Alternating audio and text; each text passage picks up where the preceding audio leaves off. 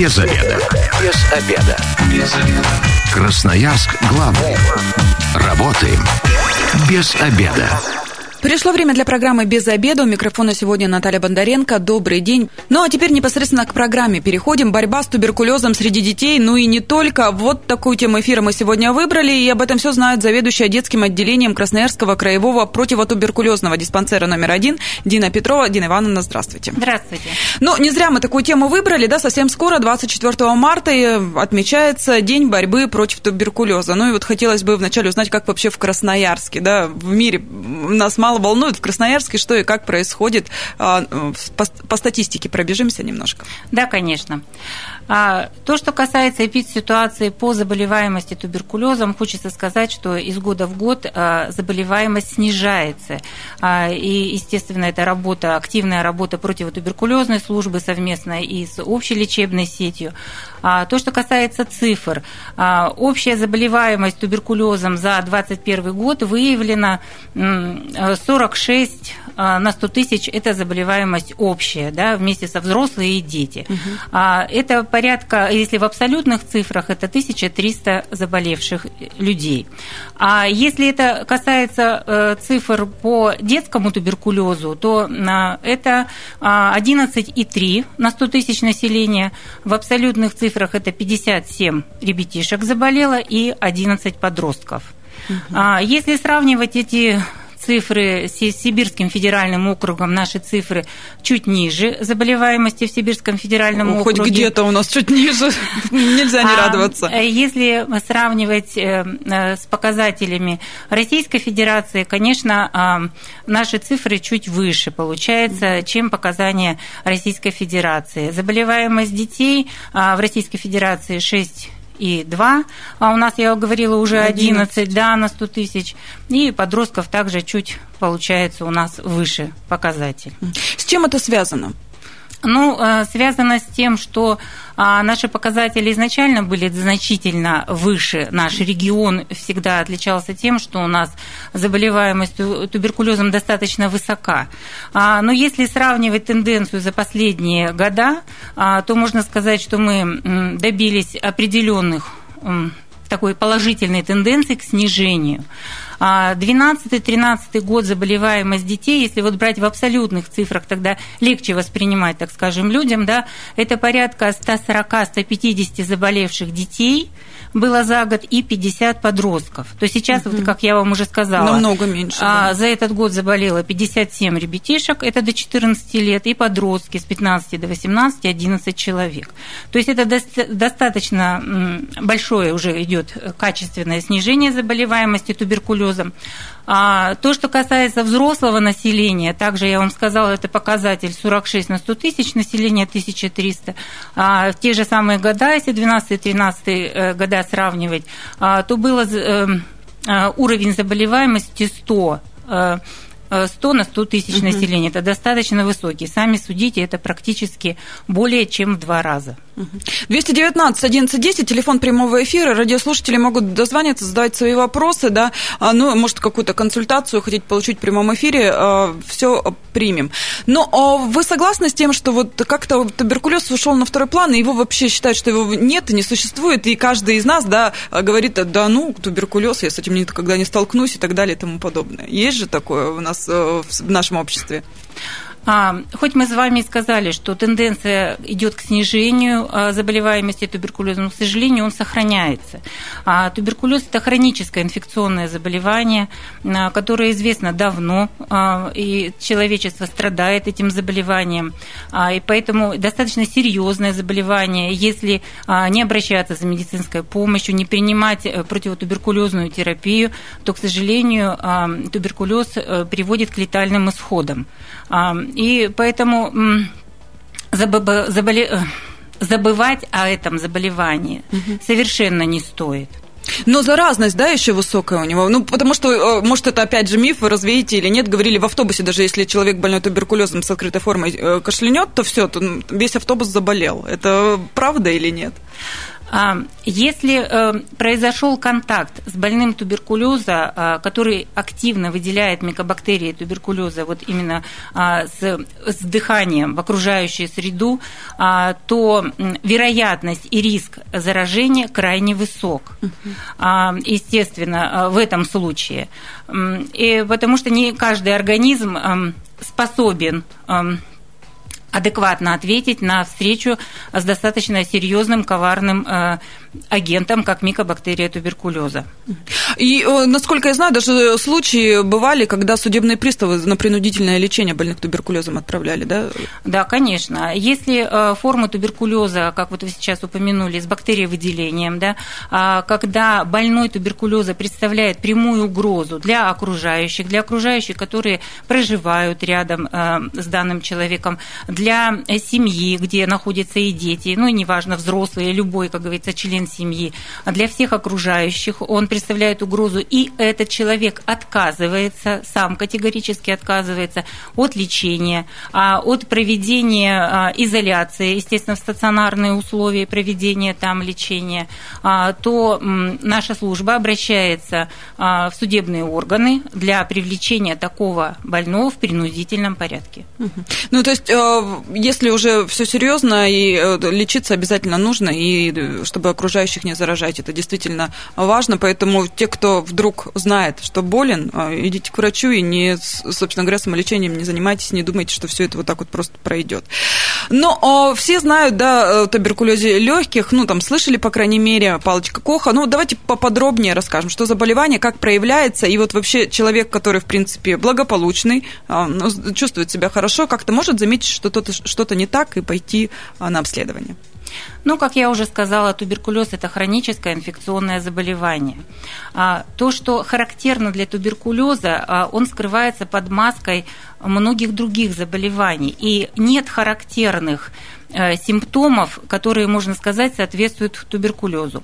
Но давайте с вами разберем. Человек стал чаще уставать, у него появилась такая слабость, детки отстают в учебе, плохо учатся, не, такое чувство, что они не высыпаются, да, отстают в росте, в развитии, это то, что касается детей. Взрослые беспричинно худеют, и больше ничего нет, никаких проявлений. И кашель, кашля нет. И кашля нет в этот угу. момент. Ну, согласитесь, ну, кто подумает в этот момент о туберкулезе? Можно подумать, если весна, то это недостаток витаминов. Или, может быть, недавно перенесенная респираторная инфекция. Коронавирус, который сейчас везде. То это, значит, вот последствия его, и организм не может выкарабкаться из этой ситуации. А гораздо позже уже присоединяются и температурная реакция. Это такая вот, знаете, коварная температурная реакция, которая поднимается по вечерам тридцать семь и два, тридцать семь и один. Кто-то ее диагностирует, кто-то не обращает на это внимания. Небольшое недомогание, так скажем. А гораздо позже присоединяется кашель. Гораздо позже присоединяется кровохарканье, о котором мы уже говорили. И поэтому любому человеку, который заботится о своем здоровье, при первых э, малейших симптомах усталости, похудения, э, недомогания, если у детей, то отставание в росте весе, да, э, увеличение, может быть, каких-то региональных лимфатических узлов вот, необоснованно, нужно обязательно обратиться к участковому терапевту, педиатру, пройти до обследования, если это необходимость, да, а это элементарные анализы крови, анализ мочи, рентгенологическое обследование, провести у детей иммунодиагностика, в зависимости от возраста это будет или проба Манту, угу. или диаскин-тест, и если у нас есть подозрение на специфическое поражение, тогда это консультация фтизиатра. двести девятнадцать одиннадцать десять, телефон прямого эфира. Если есть вопросы, дозванивайтесь, задавайте их в прямом эфире. Вот как раз про Манту заговорили, да? У нас сейчас очень многие мамочки против того, чтобы ребенку ставить Манту. Якобы это заносится туда, вот эта вот палочка, все, ребенок там заболит. Ну, разные, у кого какие отмазки, так их назовем, да, на, на этот счет. Правильно, неправильно, и, может, разъясните как раз тем, кто против, для чего это нужно. Ну, мне ставили и в детстве, и вот дожила до своих лет, все прекрасно. Проба Манту и вообще иммунологические пробы, тесты так называемые, которые используются для скрининг-диагностики туберкулезной инфекции у детского населения, это вот туберкулин, проба Манту, к которой мы привыкли все, она ставится деткам с года до семи, и с восьми и до подросткового возраста ставится диаскин-тест. Так вот, сразу говорю, эти пробы абсолютно безвредны. В своей... Так, препарат в своем составе не несет ни частицы убитых, ни а, полностью убитых там, и чего-то микроорганизмов, вот, микобактерий туберкулеза. А, совершенно нет. А, проба Манту, она а, продукты жизнедеятельности микобактерий туберкулеза. И, собственно говоря, вызывает такую а, реакцию аллергическую, да, и которую мы кожной пробой при постановке, вот потом по результату через семьдесят два часа и читаем. То есть или есть эта реакция, или нет этой реакции. Чем важна проба Манту? А, проба Манту а, достаточно хороша, и она а, служит эм, важным а, отбором для ревакцинации БЦЖ. А, про специфическую профилактику, я думаю, мы тоже поговорим. Угу. А, и, естественно, с года... Каждый год с года до семи лет ставится проба Манту, чтобы можно было отобрать детей с отрицательной уже пробой Манту и поставить им ревакцинацию БЦЖ, которая очень важна. Она ставится всего лишь два раза в жизни. Это вакцинация при рождении и ревакцинация с шести до семи. Диаскин-тест – это тоже диагностический препарат, который содержит два белка микобактерий туберкулеза, на которых и реагирует организм. Диаскин-тест как диагностическое средство, препарат, он ставится и взрослым, и детям, то есть противопоказаний абсолютно никаких нет, его можно ставить с рождения абсолютно любому человеку и ребенку в том числе. И вот эта реакция, если в организме присутствует микобактерия туберкулеза, то диаскин-тест отреагирует также кожной пробой положительно вот этим красным пятнышком. То есть он более достоверный, его как проверка Манту потом используется или нет? Это не проверка Манту, mm-hmm. а проверка именно наличия микобактерий туберкулеза и активность микобактерий mm-hmm. туберкулеза. Это мы с вами уже говорим про латентную туберкулезную инфекцию. Когда очень часто ребятишек отправляют на консультацию фтизиатра с повышенными пробами Манту, этим детям фтизиатрическая служба предлагает сделать препарат диаскин-тест, чтобы определиться, в какой активности находятся микобактерии туберкулеза. То есть мы подтверждаем наличие латентной туберкулезной инфекции. В организме ребенка, к сожалению, попала микобактерия туберкулеза. И для доктора-фтизиатра очень важно решить вопрос. Есть необходимость проведения контролируемого химиопрофилактического лечения или нет этой необходимости, а есть необходимость просто динамического наблюдения за ребенком. А есть какая-то альтернатива? Да, конечно, существуют альтернативные методы. В Российской Федерации зарегистрировано два метода. Единственное, сразу оговорюсь, эти методы коммерческие. Mm-hmm. В программу ОМС они не входят, и мы не сможем в нашем перечне вот предоставить бесплатно это обследование. Это Т-эс пот-ти-би метод и квантифероновый тест. Mm-hmm. Эти два метода...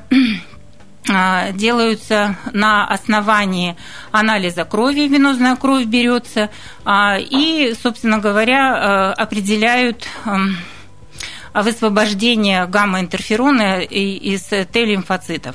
То есть это по механизму та же самая реакция, что и происходит у диаскин-теста. Реакция на именно два белка микобактерий туберкулеза. Только мы диаскин-тест делаем in vivo, то есть в организм непосредственно, внутрикожной пробой. А квантиферон и Т-эс пот-ти-би, они делаются в пробирке. То есть, получается, если родители против, пожалуйста, в частную какую-то лабораторию обратитесь потом с результатами анализа к фтизиатру, да, чтобы да, закрыть вопрос уже с тем, болен ребенок или нет. Анализируют результаты именно прохождения альтернативных коммерческих методов угу. а только врач-фтизиатр. Возвращаемся в студию программы «Без обеда». Напоминаю, что сегодня у микрофона Наталья Бондаренко. Вместе со мной заведующая детским отделением Красноярского краевого противотуберкулезного диспансера номер один Дина Петрова. Дина Ивановна, здравствуйте. Добрый день. Мы обсуждаем сегодня борьбу с туберкулезом среди детей, ну и затрагиваем, конечно же, взрослых. Двести девятнадцать одиннадцать десять, телефон прямого эфира. Ваши вопросы в прямом эфире мы и принимаем. В первой части программы мы уже проговорили про манту, да, что это абсолютно безопасно. Если вдруг не хотите ставить манту, пожалуйста, есть альтернативные коммерческие методы, но, тем не менее, все равно к фтизиатру потом за заключением вам нужно будет приходить. Это все, что касается детей. Если вдруг, не дай бог, да, выявили какое-то заболевание, что дальше делаем? Вот можно так вот хотя бы кратко план действий? Да, конечно.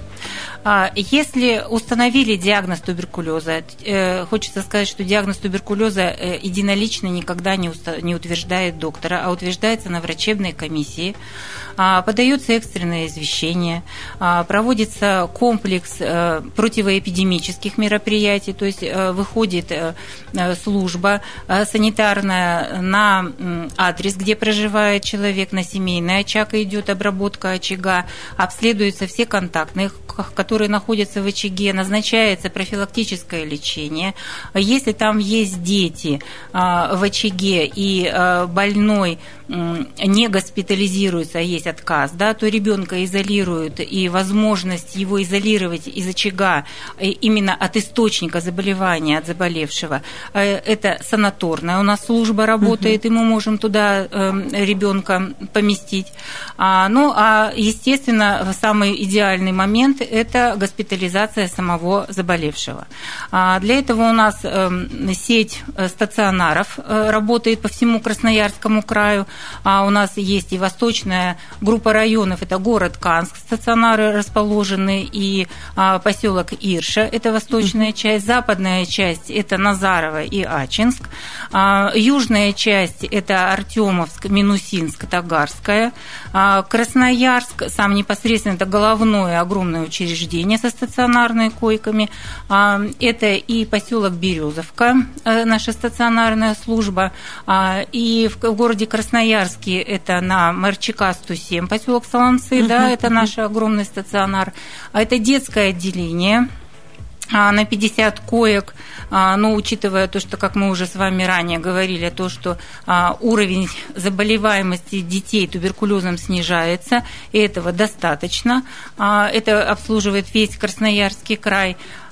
И также у нас имеется два санатория, это поселок Удачный, Пионерская речка на сто тридцать пять коек для детей, и город Бородино на пятьдесят коек также для деток. Санаторная служба для взрослых – это поселок Тагарское. Угу. Там тоже расположен наш филиал, и там очень успешно проходит лечение взрослые пациенты. Естественно, назначается врачебной комиссией, выбирается режим химиотерапии, и больной в стационарных условиях получает это лечение. Все, все лечение абсолютно бесплатно, комплексно, в которое входит и усиленное белками, витаминами питание, и, соответственно, вся медикаментозная терапия. При необходимости это и хирургическое лечение, то есть весь комплекс лечения, полноценного лечения проводится. Вот вы сейчас говорите, аж страшно стало, то есть и хирургическое еще вмешательство может быть, это в зависимости от стадии, да, наверное, заболевания, от степени? А выбор хирургического лечения именно вот у пациентов, у каждого все индивидуально, и хирургического лечения как раз не стоит бояться, потому что с помощью хирургического лечения убираем полностью пораженный участок, в данном случае легкого или другого органа, и тем самым избавляем организм от микобактерий туберкулеза и вообще туберкулезного процесса. Лечение долго длится? Лечение достаточно длительное, и настраиваться нужно достаточно, так скажем, позитивно на то, чтобы получить и излечить туберкулез. Важно помнить, что туберкулез излечим, если мы будем прилагать к этому усилия и будем именно лечиться. Самый минимальный, так скажем, продолжительность минимальная туберкулеза – это шесть месяцев. Угу. А в зависимости от того, если выделяется у пациента микобактерия туберкулеза, устойчивая к некоторым противотуберкулезным препаратам, то тогда, конечно, длительность лечения увеличивается, и она может увеличиваться до года, до полутора лет, до двух лет. А вообще туберкулез полностью можно излечить? Да, например, у детей, да, ну это же, если он заболел там в шесть, пять-шесть лет и... Эти туберкулез полностью излечим. Единственное, остаются незначительные остаточные изменения в зависимости от формы туберкулеза. Но эти остаточные изменения, они остаются только проявлениями рентгенологического плана, и никакого дискомфорта ни для ребенка в следующем не представляют. Но это уже пожизненное обследование, ну, вот, как сказать, контроль, наблюдение? Наблюдение в противотуберкулезной службе тоже у нас оговорено нашими нормативными документами, и оно до трех лет. А потом, если а потом... ничего не проявляется, не выявляется, все снимают с учета, получается. Если все стабильно, весь процесс стабилен а, и не вызывает никаких сомнений у фтизиатров, а, то взрослого и ребенка снимают с учета. Но о, все привыкли думать, что туберкулез это все-таки легких, да, но о, вот вы уже сказали, что и другие органы поражают. Да, совершенно верно. А, микобактерия туберкулеза такая коварная, все-таки микобактерия, и она поражает а, в человеческом организме абсолютно все, кроме ногтей и волос. Угу. Бывает туберкулез кишечника, туберкулез печени, туберкулез сердца, туберкулез перикарда, туберкулезный менингит.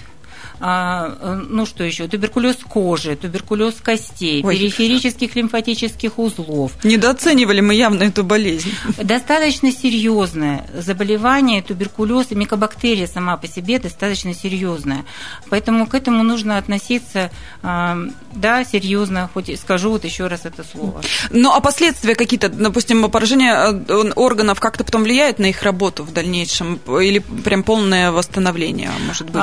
Очень многое зависит от времени выявления. Uh-huh. Если мы как можно раньше выявляем туберкулезное поражение, соответственно, и результат лечения будет гораздо выше и будет полностью излечен. двести девятнадцать одиннадцать десять, телефон прямого эфира. Если есть вопросы, дозванивайтесь, задавайте их. У меня вот... Какой вопрос возник? Да, всем кажется, что туберкулез это вот где-то из неблагополучного, да, что-то. Это так или нет? Где вообще можно заразиться туберкулезом вот в нашей жизни сейчас? А вообще, когда потом с пациентом разговариваете, можете, да, установить всю, всю цепочку, где он мог? Вы вообще выявляете, вот такое-то расследование проводите? Считается, что туберкулез достаточно социальное заболевание. И, конечно, у нас... процент социально неблагополучных семей а, и преобладает, так скажем, да? Но, а, к сожалению, туберкулезом может заразиться любой человек. И для этого есть а, такие, так скажем, способствующие факторы. Это и ослабление иммунной системы в организме, да? То есть это хронические стрессы, недоедание, а, недосыпание. А, то есть иммунная система не может дать адекватный ответ на тот агент, который, вот, как микобактерия туберкулеза, попадает в организм. Uh-huh. То есть достаточно благоприятная для, не, для именно микобактерии среда, и может развиться именно а, туберкулезное поражение. А, и, соответственно, как мы уже с вами ранее говорили, это же могут быть люди с активным бактериовыделением, да, когда микобактерию туберкулеза они выдыхают а, с воздухом под дыхание, да, а, и, соответственно, поражается вокруг достаточно большое количество людей. А, поэтому... Микобактерия сама по себе, она достаточно а, сильная а, такая бактерия, которая сохраняется очень долго. Если а, больной туберкулеза, который выделяет и а, листал книгу, и смачивая руки слюной своей, то она до шести месяцев сохранится на страницах.